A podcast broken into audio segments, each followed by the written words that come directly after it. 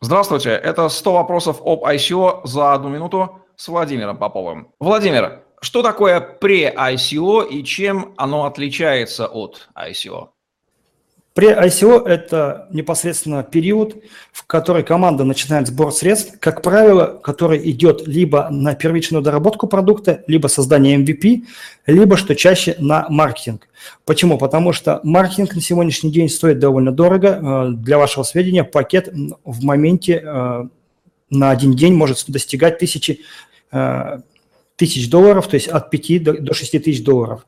И поэтому такие средства есть не у всех непосредственно стартапов, и они должны их как-то где-то найти. Это делается либо через закрытый раунд, либо через pre Как правило, на pre выставляются определенные дисконты для э, первичных инвесторов. Также pre создается с целью для того, чтобы привлечь э, либо спекулянтов, либо тех, кто готов сыграть на цене.